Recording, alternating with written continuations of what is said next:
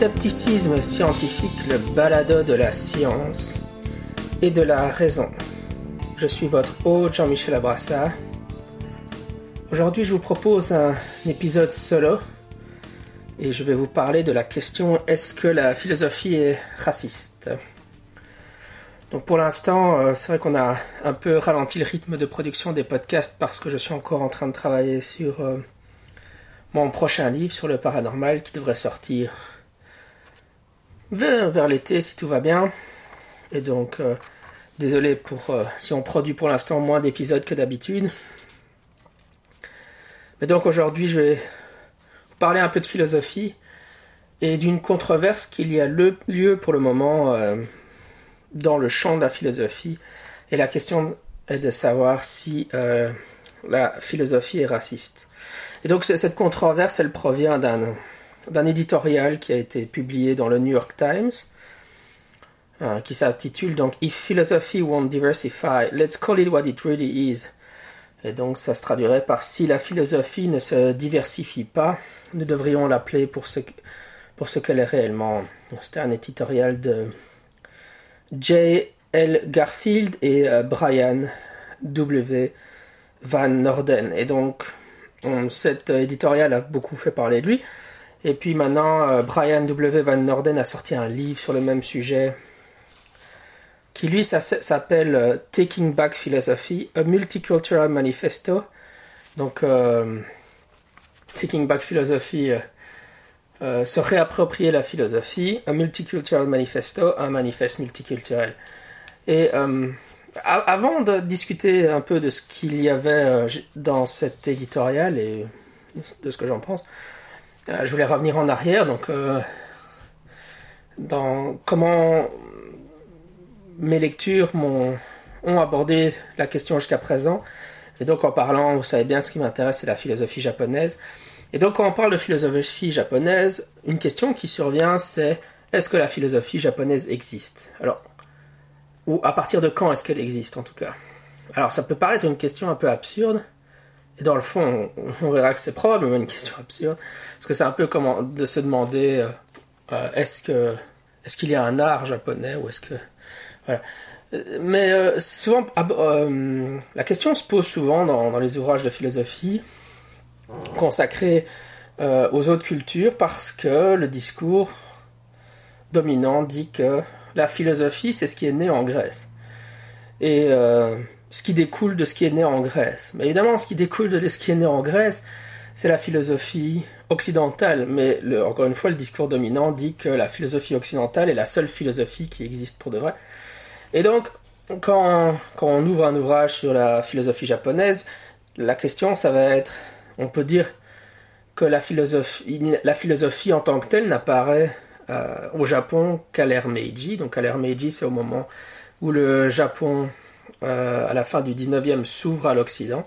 Et donc ça envoie euh, des jeunes euh, étudier les sciences occidentales. Et donc certains de ces jeunes vont dans les universités allemandes, anglaises, etc. et apprennent la philosophie. Et donc ils ramènent la philosophie, ce qu'on appellera Tetsugaku, philosophie, au Japon. Et donc à partir de ce moment-là, ils font de la philosophie parce qu'ils continuent, ils continuent à écrire ce qu'on ce qu'on appelle des, ce qu'on dit parfois des footnotes to Plato, footnotes, donc des notes euh, de bas de page de Plato, Platon, Platon, pardon.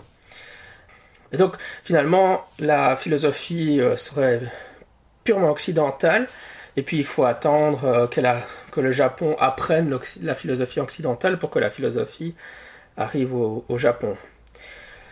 Ça c'est une des réponses possibles, mais enfin à l'heure actuelle, vous rendez, je pense que c'est quand même assez auto-évident que c'est problématique cette position, et pourtant c'est celle qui est souvent défendue. C'est-à-dire qu'on définit la philosophie pour, de manière à exclure ce qui a été fait dans, dans les autres cultures. En fait, la philosophie, ça se limite à ce qui hum, descend de la Grèce, et donc ça se limite à l'Occident par définition. En vrai, on, crée une définition qui, qui exclut les, les philosophies des autres cultures puisque évidemment on peut dire aussi que il y a eu de la philosophie au Japon depuis comme et dans le reste du monde depuis que depuis euh, depuis toujours quoi et donc on trouve de la philosophie dans le bouddhisme, dans, dans, le shintoïsme et même dans d'autres. Enfin, il y, a de la philosophie. Alors évidemment, les gens ont une manière pour. pour ils vont dire oui, mais c'est de la religion et pas de la philosophie. Mais l'astuce, c'est qu'en Occident, c'est exactement la même chose. On a euh, Saint, Thomas d'Aquin qui et d'autres, ou Saint Augustin, qui font de la philosophie, mais c'est aussi de la religion. Euh, la débarcation de philosophie et religion n'est jamais euh, si facile. C'est généralement en, fonction des types de questions qui sont posées et des types de réponses qui sont proposées à ces questions qu'on fait la démarcation. Par exemple, si on pose une question concernant l'origine du monde et qu'on cite la Bible comme réponse, ça c'est une réponse théologique. Par contre, si on fait un raisonnement métaphysique, ça c'est une réponse philosophique. Et donc on trouve de la philosophie dans la religion chrétienne, chez des penseurs chrétiens plutôt, et puis on trouve exactement de la même façon des réponses ou des questions philosophiques et des réponses philosophiques chez des penseurs euh, bouddhistes, exactement de la même façon. Mais euh, bizarrement, euh, voilà, il y a des gens qui continuent à dire finalement que la philosophie n'a jamais n'a commencé à exister euh, qu'à partir de la. Et puis évidemment, ce qui s'est passé avec euh, l'école de Kyoto au Japon, c'est que euh, les des philosophes japonais qui étaient formés à la fois à la philosophie classique entre guillemets bouddhiste, etc., et shintoïste, etc. au Japon, et au confucianisme, etc., ont euh, traduit ou mis en dialogue euh, dans l'école de Kyoto les, ces éléments avec euh, la philosophie occidentale. Ils ont reformulé à travers le vocabulaire de la philosophie occidentale les idées, les idées philosophiques traditionnelles japonaises. Mais alors évidemment, on peut dire que ils ne font de la philosophie qu'à ce moment-là, qu'à partir du moment où ils il reformule les intuitions japonaises euh, dans un vocabulaire philosophique euh, occidental. Ce ne serait qu'à ce moment-là qu'il ferait vraiment de la philosophie.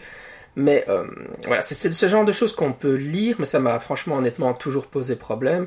Et d'où, voilà, c'était un peu le background que je voulais vous donner sur la question. Et donc, il y a des les auteurs dont je vous parle aujourd'hui remettent ça en cause, et c'est à mes yeux très très bien qu'ils le fassent.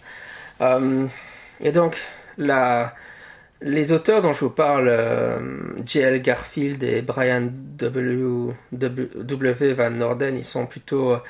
Euh, Garfield, il a publié sur le bouddhisme, et Van Norden, je pense que c'est un spécialiste de la Chine, mais c'est pas des auteurs spécialisés dans le Japon, mais ça, ne change rien au, propos, évidemment. Hein.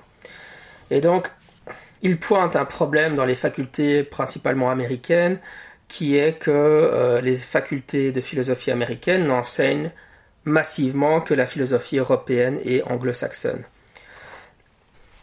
Donc, euh, il donne des chiffres, par exemple, aux États-Unis, il y a 118 écoles doctorales de philosophie et seulement 10% d'entre elles ont un spécialiste en philosophie chinoise. Voilà. Euh, donc d'ailleurs, tant que j'y suis, c'est vrai que par rapport à là où moi j'ai fait mes études, donc à l'Université catholique de Louvain, c'est vrai qu'il y avait un philosophe spécialisé euh, dans la philosophie japonaise, donc j'ai d'ailleurs suivi ses, cours. Hein. Donc, mais c'est vrai que donc, ils avaient inclus un philosophe, un spécialiste de la philosophie japonaise dans le staff de philosophie, de la faculté de philosophie, mais sinon pour tout ce qui était euh, philosophie indienne, etc., bouddhiste, euh, confucianiste, etc., il fallait aller du côté de la faculté de philosophie et lettres en extrême orientalisme, ou on va en reparler, Asian Studies, hein, les études asiatiques. Euh, et donc, bon, voilà, c'était en partie, en partie, il y avait déjà un effort qui était fait dans ma faculté. Euh, et d'ailleurs, ici, les auteurs euh, de l'éditorial pointent que la plupart des écoles doctorales n'ont pas de philosophie africaine, ils n'ont pas de philosophie indienne, ils n'ont pas de philosophie islamique, ils n'ont pas de philosophie juive, ils n'ont pas de philosophie sud-américaine, ils n'ont pas de philosophie des Indiennes d'Amérique. Et donc, c'est un problème qui est assez endémique et généralisé. Là encore, dans la faculté à Louvain-la-Neuve, chez moi, il y avait euh, en tout cas euh, pas mal de, cours de philosophie de, islamique ou de, penseurs arabes du Moyen Âge.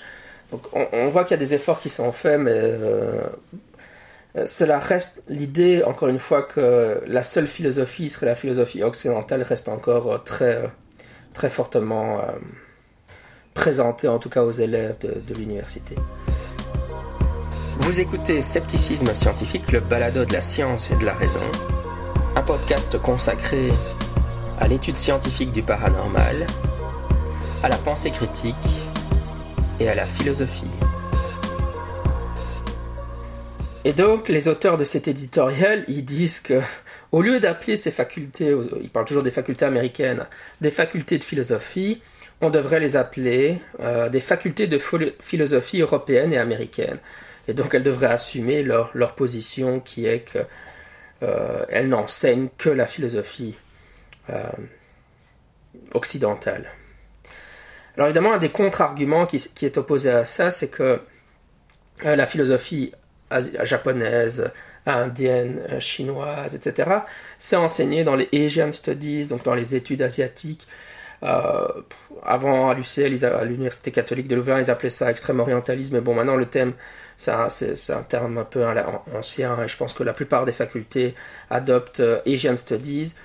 Et par exemple, à l'ULB, pour l'instant, donc l'Université libre de Bruxelles, ils développent fort la philosophie japonaise avec, euh, avec des auteurs que je, que, je connais, que j'apprécie, mais c'est développé sous le pôle Asian Studies, études asiatiques, et pas euh, sous l'ombrelle ou sous le, parapluie ou sous l'étiquette, euh, sous la faculté de philosophie.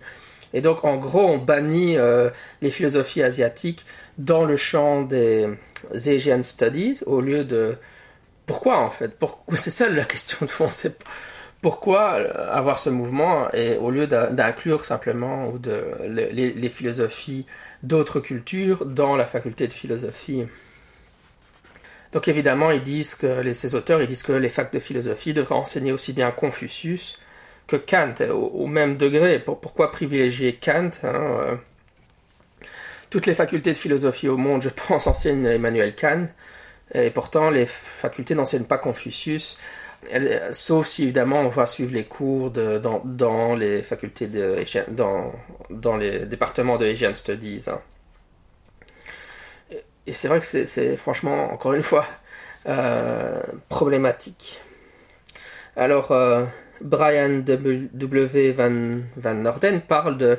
Il différencie ce qu'il appelle le racisme structurel d'un racisme individuel. Pourquoi il dit ça? Ben, C'est parce qu'évidemment, euh, la plupart des, universitaires euh, aux, États-Unis, euh, les profs d'université, on sait qu'ils sont plutôt de gauche et donc pour eux c'est assez choquant qu'on leur dise que leur faculté de philosophie est en fait raciste. Mais alors ils disent c'est pas les individus qui sont dans les facs de philosophie qui sont racistes, c'est du racisme structurel. C'est-à-dire que les facultés de philosophie telles qu'elles sont pensées à l'heure actuelle, ce sont des structures qui servent à établir et à continuer un ensemble de pratiques qui dénigrent implicitement ou explicitement des individus d'une race particulière. Ça, c'est la définition qu'il donne de, racisme structurel. Et alors aussi, donc, euh, Brian euh, W. Van Norden, euh, il identifie le fait que ce n'a pas toujours été comme ça. C'est historique qu'on a commencé à penser la philosophie comme étant exclusivement occidentale. Et il remonte à Kant, Emmanuel Kant et à ses disciples, hein, qui ont, qui ont été influencés par l'idée que la philosophie serait impossible en dehors de l'histoire occidentale. Et c'est de là que, enfin c'est donc ce, mouvement-là qui est responsable du point de vue ethnocentrique que, la philosophie se limite à l'Occident, à partir uniquement du berceau dans la, dans la Grèce antique. Voilà, donc ça, a fait pas mal de, débats. D'ailleurs, l'éditorial en question a été euh, largement commenté euh, euh, par, des, par des philosophes qui évidemment sont un peu choqués qu'on leur dise qu'ils sont racistes. Mais ceci dit, personnellement, je pense que, enfin, quand j'ai lu l'éditorial en question et certains des, articles qui ont été faits en réponse ou en commentaire de cet article, je dois dire que honnêtement, je suis totalement d'accord avec cet article. Euh, c'est un état de fait que je trouve vraiment très bizarre. C'est vraiment très bizarre qu'historiquement on est à un moment donné, donc apparemment depuis Kant, ça je, ne suis pas un expert, mais bon, apparemment on peut retracer ça à Kant, euh, qu'on ait défini la philosophie de manière restrictive afin d'exclure les autres cultures. Euh, et alors évidemment, on, finit par dire que dans les autres cultures, c'est pas de la philosophie ce qu'ils ont, c'est de la, de la, soit des religions, on va dire, ou de la spiritualité, où on, a, de la pensée asiatique, mais c'est pas de la philosophie. Et donc on, utilise une, définition qui limite la philosophie euh, à, ce qui descend de la Grèce et euh, qui passe évidemment par les différentes euh, nations occidentales, en allant jusqu'à en passant par l'Allemagne et puis évidemment qui arrive dans le monde anglo-saxon par la suite. Voilà, et qui, limiterait par exemple au Japon la philosophie à ce qui s'est fait à partir du moment que les Japonais ont, euh, ont appris euh, ont appris le vocabulaire ou les outils euh, occidentaux de la philosophie, mais avant il n'y aurait pas de philosophie au Japon. et évidemment, ne parlons même pas de l'Afrique et des autres pays qui sont aussi encore plus exclus. voilà, Et donc, vraiment, moi ça ça me parle. c'est pour ça que je voulais vous en toucher un mot, pour dire, je crois qu'il faut vraiment que ça change. Et ça veut dire aussi que qu'il faut euh, changer la manière dont l'enseignement de la philosophie est fait. C'est-à-dire qu'il faut enseigner la philosophie en ne se limitant pas euh, aux auteurs. Euh, voilà, si vous pensez à des philosophes, je sais bien, vous pensez forcément à des gens comme Platon, Aristote, Descartes, saint Thomas d'Aquin, voilà, Hegel, Kierkegaard. Nietzsche, euh, voilà, vous pouvez faire une histoire de la philosophie comme ça. On enseigne généralement l'histoire, la philosophie. Bon, en gros, il y a deux manières d'enseigner la philosophie. On peut imaginer hein, soit par, la, méthode philosophique ou par, euh, par les. C'est quoi faire de la philosophie Donc par la pratique de la philosophie. Mais souvent, on enseigne la philosophie malheureusement j'ai envie de dire, par mais les deux sont nécessaires évidemment, mais par l'histoire des philosophes ou de la philosophie, avec les classiques, il faut lire ces classiques. Mais ce qu'il y a, c'est que c'est ces, ces, classiques sont limités à des hommes blancs, évidemment. Euh, ce qui est assez accablant pour la discipline. Donc euh, il, faut, ouvrir évidemment la discipline, la, la, rendre beaucoup plus inclusive. Donc commencer évidemment, enfin commencer, j'espère que ça se fait déjà, hein, mais c'est important d'enseigner aussi euh, des philosophes euh, femmes. Mais aussi euh, au-delà de ça, de toute façon, des philosophes qui ne sont pas euh, blancs, il y en a des tonnes en réalité. Hein. Euh, voilà, en Chine, au Japon, euh, en, Afrique, partout on peut trouver des auteurs qui ont couvert les grandes questions philosophiques. D'où vient-on Comment est apparu l'univers les questions éthiques, les questions morales, les questions de philosophie. Enfin, s'imaginer que ces questions n'ont pas été abordées dans les cultures non, occidentales, c'est en réalité totalement absurde selon moi. Et donc, euh, commencer à, enseigner la philosophie, même au niveau euh, euh, du, du, lycée ou en France ou du secondaire supérieur en Belgique, en, abordant ces auteurs, en incluant des textes voilà, de, Confucius et d'autres. J'aime bien Confucius, moi, personnellement, mais dans les auteurs chinois. Enfin, de toute façon, en plus, Confucius, pour la Chine, c'est un auteur totalement incontournable. C'est comme, c'est comme dire Aristote. Euh, et donc, quand, quand, on enseigne la philosophie sans parler de Confucius, on, écarte de la main tout un, tout un pan euh, de la pensée, de la pensée mondiale. Donc, ramener tous ces auteurs euh, dans l'enseignement de la philosophie et augmenter le dialogue interculturel, c'est-à-dire le, dialogue entre des penseurs occidentaux et des penseurs orientaux. Euh, tout ça me paraît totalement indispensable. Et d'ailleurs, euh, je n'ai pas encore eu le temps de le lire, mais l'UNESCO a sorti en anglais, si mes souvenirs sont bons, mais c'est un, manuel de philosophie euh, qui. Donc c'est un manuel pour enseigner la philosophie à un niveau débutant, hein, pour découvrir c'est quoi la philosophie, avec des textes exclusivement d'auteurs non occidentaux. Et ça, c'est absolument génial, je trouve. Et donc, on il y a des gens maintenant, donc entre autres l'UNESCO, qui sont en train de, de créer des ressources pour, euh, pour ce travail qu'il reste à faire d'inclure, euh, euh, d'ouvrir la pensée, la philosophie aux, pensées des autres cultures. Nous avons besoin de vous pour le scepticisme. Vous êtes un fan du podcast, vous aimez le travail que nous réalisons, vous voulez nous soutenir, vous voulez vous assurer du fait que le programme continue, vous voulez nous, aider avec euh, les différents frais euh, liés à la réalisation de ce podcast, dans ce cas, nous vous invitons à devenir un de nos mécènes sur Patreon. Le site patreon.com permet de devenir un mécène de notre podcast à partir de 1 dollar par mois. C'était euh, Scepticisme scientifique, le balado de la science et de la raison. À la prochaine.